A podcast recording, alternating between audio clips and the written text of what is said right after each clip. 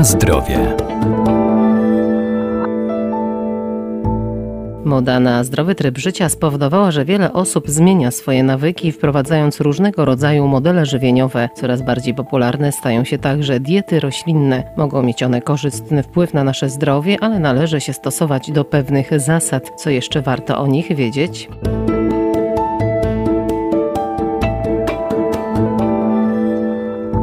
Dieta roślinna może mieć dużo zalet, ale też może powodować wiele niedoborów, dlatego posiłki muszą być odpowiednio skomponowane, by dostarczały składników odżywczych w wystarczających ilościach. Jeśli chodzi o statystyki, to aktualnie około 1 miliona w Polsce mamy osób na diecie roślinnej, czyli jest to około 4%. Dietetyk Maciej Pokarowski, Uniwersytet Medyczny w Lublinie. Tu mówimy o weganach, o wegetarianach, fleksitarianach. W głównej mierze obserwujemy, że są to kobiety do 24 lat, no i osoby ze średnim wykształceniem. To, na co warto zwrócić uwagę, no to w badaniach mamy taką kwestię zauważoną, że osoby, które z powodów etycznych rezygnują z jedzenia mięsa i produktów pochodzenia zwierzęcego, mają niestety również mniejszą wiedzę żywieniową, co oczywiście może prowadzić do e, zwiększonego ryzyka niedoborów na takiej diecie. E, jeśli chodzi o dietę roślinną, jest to temat bardzo e, szeroki, ponieważ mamy różne odmiany wegetarianizmu. Te odmiany, na które warto zwrócić uwagę, to na pewno semi-wegetarianizm czy dieta fleksitariańska.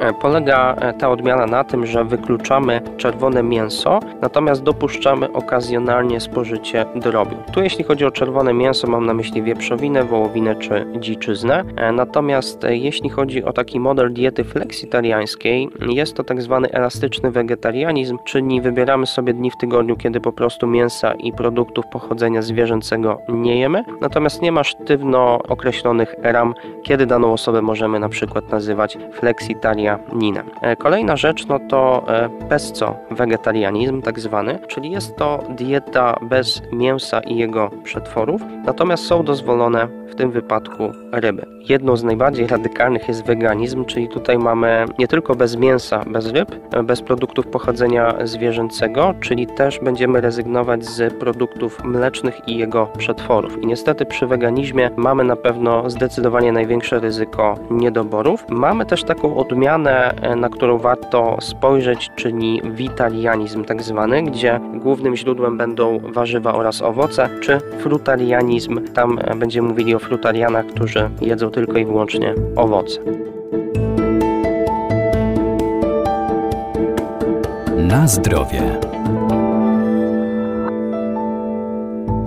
Diecie roślinnej dominują warzywa i owoce, które muszą być odpowiednio dobrane. W kontekście diety wegetariańskiej warto powiedzieć o tym, jakie ona może nieść ryzyko niedoborów. Tutaj warto przywołać tak zwaną wegetariańską piramidę żywienia, czyli taki odpowiednik piramidy zdrowego żywienia i aktywności fizycznej. Zaczniemy od tego, że tutaj u podstawy mamy warzywa i owoce. Jeśli chodzi o dietę roślinną, no to mamy na pewno dzięki wysokiemu spożyciu warzyw i owoców mniejsze ryzyko ryzyko chorób sercowo-naczyniowych, m.in. udaru czy nadciśnienia. No i tu szczególnie mówimy o zielonych, czerwonych, pomarańczowych, żółtych owocach i warzywach, czyli różnorodności, ponieważ wtedy dostarczamy różnego rodzaju korzystnych związków dla naszego organizmu, e, szczególnie witamina C, witamina E, selen, kwas foliowy, no i bogactwo antyoksydantów, czyli flawonoidy, karotenoidy i będziemy obserwować również poprawę regulacji homocysteiny, która tak jak wiemy, ona często w publikacjach jest wspominana wspominana, jeśli chodzi o zwiększone ryzyko m.in. miażdżycy czy chorób e, naczyń i serca.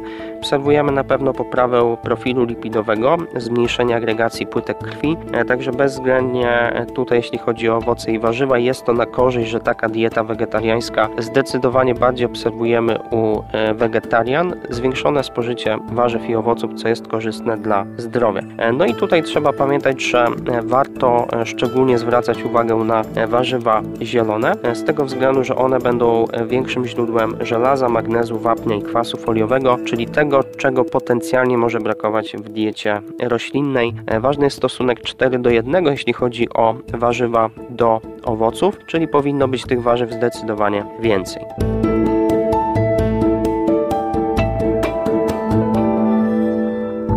Poza warzywami i owocami istotne są także inne bardzo ważne składniki, w tym produkty zbożowe, bogate źródło błonnika, żelaza, magnezu, cynku oraz witamin z grupy B, jak pieczywo, kasze, makarony, ryże czy płatki.